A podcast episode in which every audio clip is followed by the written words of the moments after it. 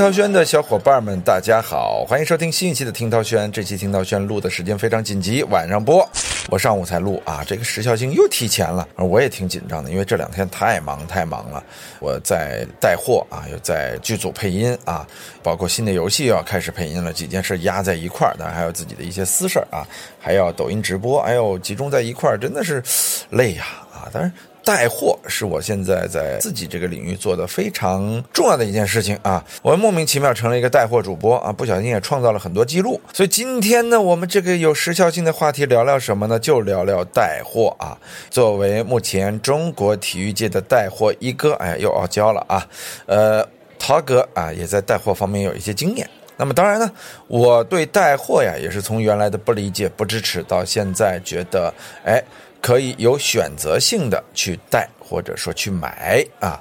带货呢，现在已经是费尽了千家万户啊。随着疫情的开始，大家开始逐渐接受了直播带货这种行为。当然，在疫情之前呢，直播带货其实也蛮火的啊。比如说某些艺人，像什么王祖蓝，还有某些什么家族，这个什么辛巴家族、木法沙家族，还有李佳琦、薇娅啊，都是通过带货这件事情找到了自己生命的第二春，成为了百万乃至亿万富翁啊。所以今天我们就跟大家聊一聊。带货这件事儿，主要聊一聊什么呢？一是带货到底实质是什么？二，我们该不该买带货主播的货？三，我们怎么买啊？首先给大家聊聊带货的实质是什么？带货的实质啊，其实就是一个去流程化的这样的一个卖货的过程。就原本啊，一个产品要想来到世界上，那首先需要工厂。或者作坊啊，或者什么样的机构把它生产出来，然后通过一定的渠道，包括什么渠道呢？当然要包括先是批发收购渠道啊，批发商把这些货品啊收来啊，然后呢加工渠道啊把它加工好啊，然后呢是一个分发渠道，就分发给二次零售商啊，这些零售商也是搞批发的，收来之后呢再进行包装加工，进入到市场啊。其实我说的是个大概的环节，可能环节也不完全准确，因为我毕竟不是做。做这个深加工加上销售渠道的嘛，肯定咱们听众中有很多小伙伴非常的熟悉啊，觉得我说的不专业。我只是举个例子啊，要经过这么多环节，就环节可能比我说的要远多得多。其实啊，这些环节当中啊，确实通过这样的一个流程养活了一批人啊，包括渠道上，呃，包括二次加工和二次零售，甚至说直接开小卖部啊，或者直接送货上门的非常重要的环节啊，最后由七八个甚至十几个环节完成一个货从生产到供应的这样的一个过程。而我们的去环节化呀，其实就是把中间所有的环节都去掉。最终呢，由这个生产者本人，或者说顶多到二次加工商本厂来对产品呢进行销售。销售途径是哪里呢？当然以前是通过淘宝啊、微商啊那些啊，都还是又经历了两三个流程。然而主播带货其实是简化了这种流程。比如说，我直接去卖茅台酒厂的酒，我直接去卖迪奥的包包啊，但是这不符合我的定位啊。我举个例子啊，迪奥厂商一出来，包包给我拿到的是最低价，但是迪奥这种厂商是不存在搞这样活动的可能性啊。咱只是举个极端的例子啊，茅台倒是搞过，对吧？呃，找了著名的什么罗永浩啊、李佳琦啊，都曾经卖过。那这种带货呢，一旦去了流程化，就能拿到最低最底的价格，因为很多钱省掉了。首先是人工啊、物流啊，包括仓储，就很多钱很多钱都省掉了。更重要的是啊，中间商的利润啊给去掉了，其实就是不让中间商赚差价的一个过程嘛。啊，所以这是直播带货未来有可能发展起来的一个实质。为什么说是有可能发展起来呢？因为这就是我想说的，直播带货还有一个实质。就是欺骗、诈骗，用并不是物有所值的产品，以低价的模式吸引大家来购买。其实商品啊极度的差，包括质量，包括这个实际功效，包括价格的性价比都是非常低的。那这种产品流窜到世界上来呢，对老百姓是为祸很深。如果不进行管控的话，直播带货这个行业都有可能完蛋。咱不说别的，咱单说快手这个平台。啊，快手这个平台上啊，乱象丛生，你在上面能买到大量假东西。唯一的好处是便宜啊。这个其实啊，抖音平台上也有，但是假货的数量不如快手多，因为快手的唯一目的是把价格压下来啊。很多大家族啊，他面对的是四五线城市的月收入两千左右的，相对来说购买力不足的呃年轻人和中老年人啊。就这些人呢，其实对商品品质要求不高，你买到 fake 的了啊，可能觉着凑合用就行。但是啊，这种假货的品质啊，其实是严重影响到了购买者的健康啊，以及购买者的消费权益。那大家不为所知嘛，所以说也就不反抗。但是所有四五线城市的小镇居民们，他们也有聪明的一天啊，他们也有成长的一天啊，迟早会明白其中的实质。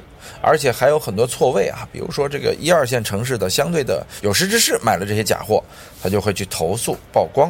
所以啊，未来我个人认为，这种造假获取利润的模式，在直播带货的平台上，包括淘宝啊，是逐渐会被打压。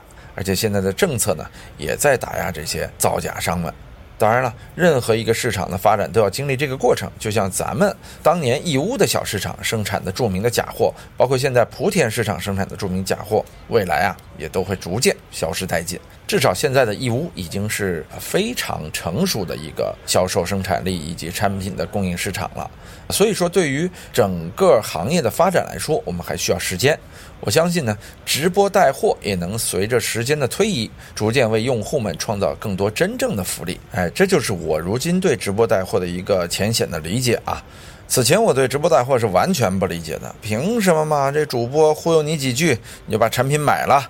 啊，尤其是李佳琦，我个人原来对李佳琦是非常的呃不认同啊。我就认为，首先一个男生女相啊，然后你一个男生要这样说，Oh my god，快买它啊！就这样，我就觉得怪怪的啊。如果说全民都喜欢这样的人，那其实这是全民审美的一个大倒退啊。后来呢，在做了更深入的了解之后呢，发现李佳琦首先他是一个对市场嗅觉非常灵敏、售卖能力非常强的个体，这咱不可否认。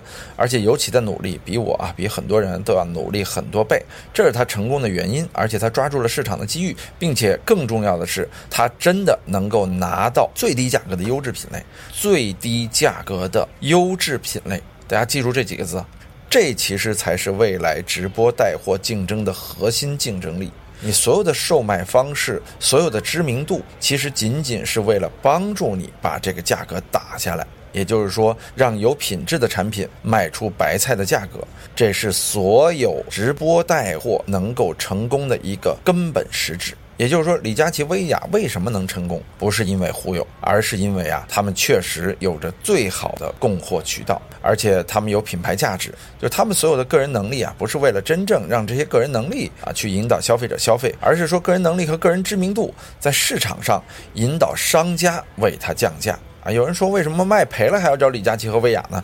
对商家来说啊，附加价值也很多，因为李佳琦、薇娅逐渐在做大品牌，并且把价格打下来。那跟他们合作的品牌呢，往往就是信誉的保障，所以这是有无限的广告效应的。这就是为什么头部主播越来越大啊，腰部主播越来越难，因为头部主播啊总能拿到最低的价格，你腰部主播那就很难了。包括我现在在接很多带货的服务的时候啊，对方都会有这样一个宣传语。啊，比如说涛哥，哎，这是李佳琦的同款还是同价格，跟直播间一样的价格，你带他没错的。你看，这就是一个广告效应和信誉价值，这是李佳琦和薇娅直播间带来的。对，李佳琦、薇娅两大主播在淘宝率先树立了以品质至上和优惠至上的这样的一个真正的带货销售体系。从这点来说，我更认同他们，不认同那什么辛巴家族啊，就那些更多还是靠忽悠人、靠赚取四五线老百姓的知识差，应该叫信息不对等的价格这样的一个挣钱模式。所以我不大认同他们。大家要买，还是要把目光锁定在这种有品质的大主播身上。一定要记住，有品质的大主播，他愿意赌自己的信誉来做这个事儿。其实罗永浩初期也经历过很多呀，比如他直播间卖的东西也有假货，那个时候他一定还没想明白这事儿怎么做。但是现在的老罗基本上想明白了，而且他的公司在执行一个野心非常大的带货计划，就是把价格打下来。其实跟刚才我说的一样，只带高品质，只带低价格，让很多罗永浩直播间低价格的标签成为这些商品真正意义上的一个广告标签。那这以后对于商品推广和发展是有极大好处的。这是我们讲直播带货的实质啊，就是一个由带货网红主播把自己的信誉建立起来了，从而去打下商品的价格，而彻底的去流程化，最终由厂商和售卖者直接达成一致。所以这就转到我们的第二个话题啊，就是这个货该不该买，能不能买？还是那句话。靠谱的主播卖的货一定可以买，而且一定你不买就后悔。只要你需要它啊，你一定要买，因为卖完了之后可能就没有这个价格了。很多直播间的某种产品的价格啊，真是一瞬即逝。只是因为商家在搞所谓的促销活动的时候，才能把价格打下来给到这些大主播们。有人说，为什么这商家赔了也要让这些主播带货呀？其实就是这个道理。他赔啊，其实只是在这个宣传时间段里，他愿意支出这些预算来做这样的宣传，给到这些大主播们来做这样的事儿啊。他这个赔啊，也只是一个相对的赔。这种宣传效应为他带来背后的商业价值啊，其实他还是要赚的。啊，另外呢，他这个赔啊，有的时候很有可能是清仓啊，很有可能是他一些策略性的，所以说这样是一个双赢的局面。这个商家又能清仓，又能挣钱，老百姓又能赚得便宜，主播又能在中间挣佣金和坑位费，你说这是不是一件好事？另外，直播带货把价格压下来，甭管怎样，对这个疫情后的中国的老百姓们是一定有好处的。因为失业率的提升，一定是有大量的人在消费方面逐渐要开始紧缩银根了，要勒着裤腰带过日子了。而看一看直播间的价格，这裤腰带啊，还真勒得起。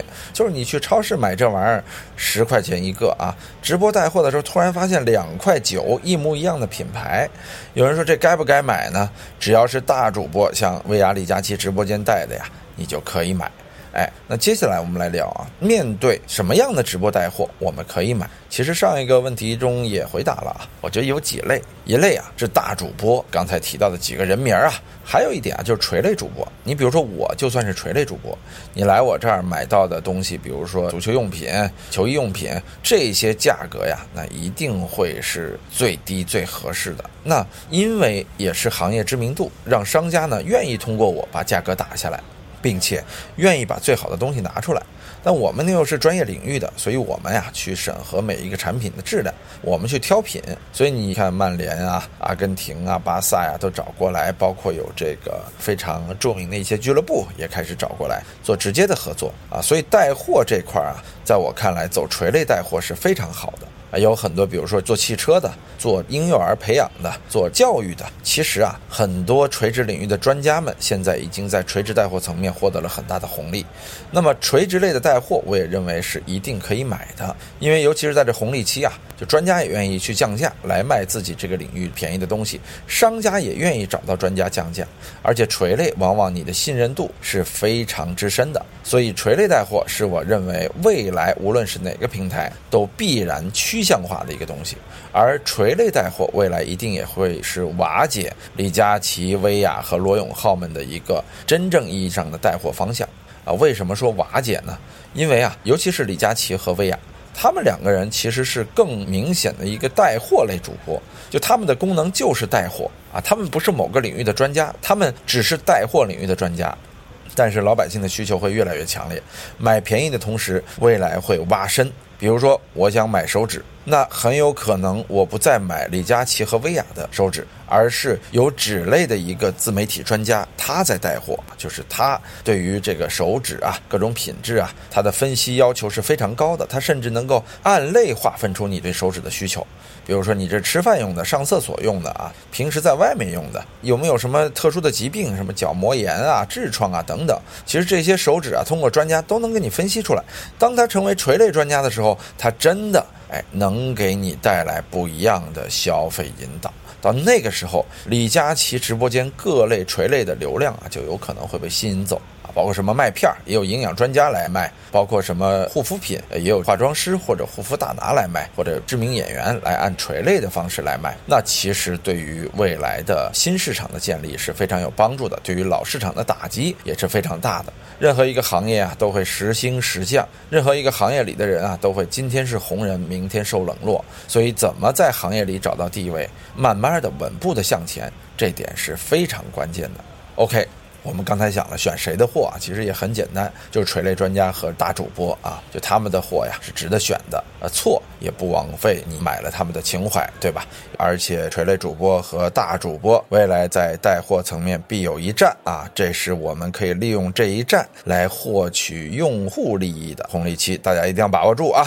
之后呢，就是说怎么买啊？其实我刚才也已经说了，利用这一战拿住用户红利期啊，买货就能买到便宜的，甚至有的时候你未来买车买房都有可能会战斗到这一步，因为未来的中国市场一定是一个刺激消费类的市场，由于老百姓现在没有那么多的存款，或者说由于行业不是太景气啊，疫情来袭又不知道未来在哪儿，很有可能大家会紧缩银根，那相应的市场会吸引用户把你紧缩的银根啊，尽可能的往外消费，所以任何一个品类都有可能出现大促销啊，都有可能出现这种甩卖式的这种低价，所以利用好这个红利期，我觉得是非常适合来买主播带的货的。比如说今年双十一，我个人判断会出现很多底价货，真的是只有双十一才有的价格，所以尤其在很多大主播以及垂类主播的直播间里，很有可能会出现非常非常合适的价格，所以那个时候啊，希望大家哎能够买到自己心仪的东西，不光双十一啊，后面的双十二还有各种各样的促销，这个时候主播带货都会疯狂的来把价格压下来，我觉得大家到时候不不妨比较一下这个价格到底差别多少啊，很有可能你会发现一些很奇妙的小内涵，这个咱们就不多说了啊，最后说一说我直播带货的经验和经历啊。我其实，咱既然说干货嘛，我就实打实的说，我其实是在一百多万粉丝的时候吧，接到的第一次直播带货的请求啊。当时也觉着确实非常好啊。呃，虽说我内心有点排斥，但是谁跟挣钱过不去嘛？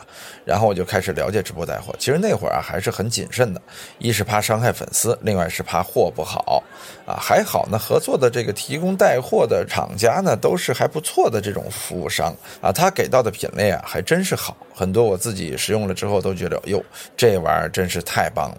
所以直播带货从那个开始给我留下了第一印象啊，就是货品好。便宜，包括我自己啊，每一个都要亲力亲为的试用。我发现还真是他们挑出来让我试用的东西，还真都不错。关键比市场上的要便宜好多。那个时候我就在想，它的空间到底在哪里？后来当真正做了开是啊，就真的是发现还真是有好东西。比如说我自己在做完第一次直播带货的时候，一款网红麦片火了。现在这款麦片呢，已经卖出去上万袋了。就通过我的直播间啊，因为原价七十九两袋。不知道为什么那个麦片特别好吃，还可以代餐，还可以减肥，然后它就莫名其妙的火了。价格打下来之后呢，就变成五十九块钱啊两袋。完了之后，这个东西现在在我的直播间里，只要卖没了，因为商家不可能给那么长时间的促销啊，只要卖没了，就有人天天在直播间里催啊，赶快上，赶快上，甚至有人一下子囤了一百袋。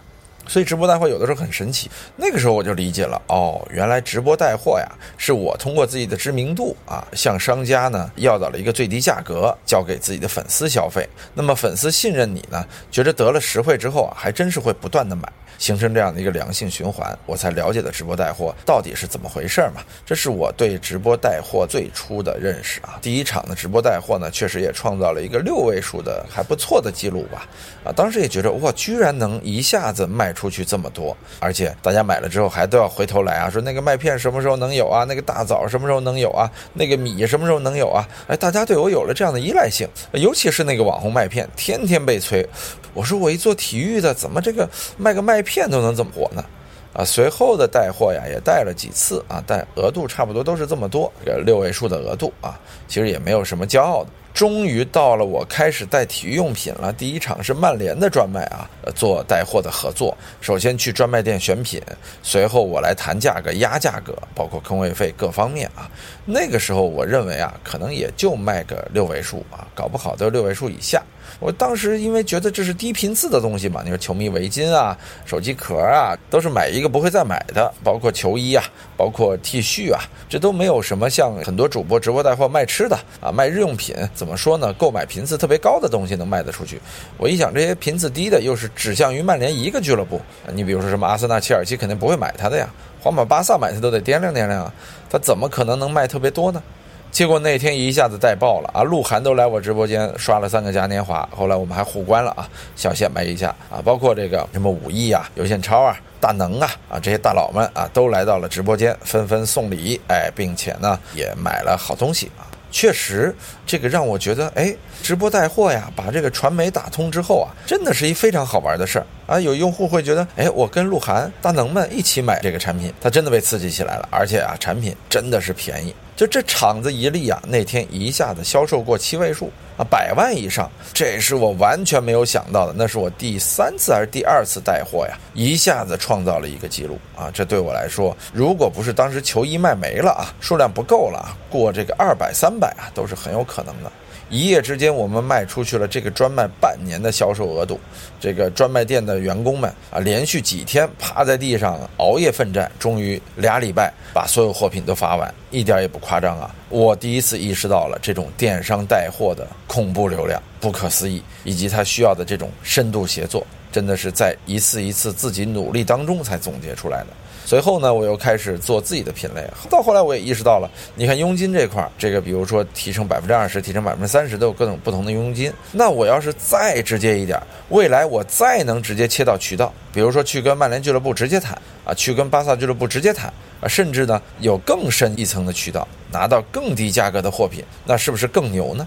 那其实对我来说，我逐渐就意识到自己在直播带货这块的商业价值了，就是给大家创造最低的折扣和价格，同时自己树立行业的地位，这是我认知己方的需求。一方面，大家想买足球用品的，能够有信任度的在我这儿买到最便宜的东西；另外一方面，官方能把量上去；再有一方面，我在行业里的这块的标签和知名度树立起来了，并且还有收入，这个事情开不开心？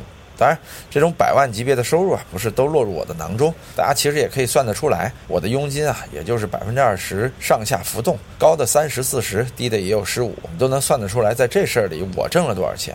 当然了，我也认为我挣钱是应该的。所以直播带货就是您买实惠，我挣钱，商家搞宣传这样的红利期，所以大家一定是要把握住，包括我个人也得把握住。就未来啊，咱们都会在这块儿有更多的机会。其实今天我说的确实都是干货啊，这个干货一般也不对人讲，包括一些数据，我虽然没说到具体，但是也差不多都告诉您了。听到的咱就是自己的粉儿，也不用出去乱说啊。但这也是公开平台放的啊，大家要出去公开了也无所谓，反正成绩也不差，当然也不算太好啊。未来努力的空间还很大，大家给点时间，未来啊，咱的目的啊。就是希望能够大家足不出户就能买到世界各国豪门俱乐部的纪念产品啊，以及世界各国国家队的纪念产品都能实现，这是我的一个目前小小的目标和梦想啊，希望有朝一日能够实现。哎呀，对于我来说呀，确实没有想到啊，上半年还在疫情困在家中减肥，下半年就被变成了一个带货类的主播啊，带货居然走进了我的生活，还成为了工作啊！我从小就梦想开一家玩具店。将来啊，我也想能够带带玩具的货。哎，带货有一方面还能实现你的小梦想，对不对？所以说，对我来说，越来越不排斥带货了，并且自己也从其他主播那儿买东西了。哎呀，科技日新月异，观点天天在变啊！千万不要随便给自己立牌坊、立 flag，很容易啊自己打脸，就像罗永浩老师一样。好了，今天听涛轩聊点干货，可能不想听的人听着有点累啊，想听的人希望你们有点收获。下期再见。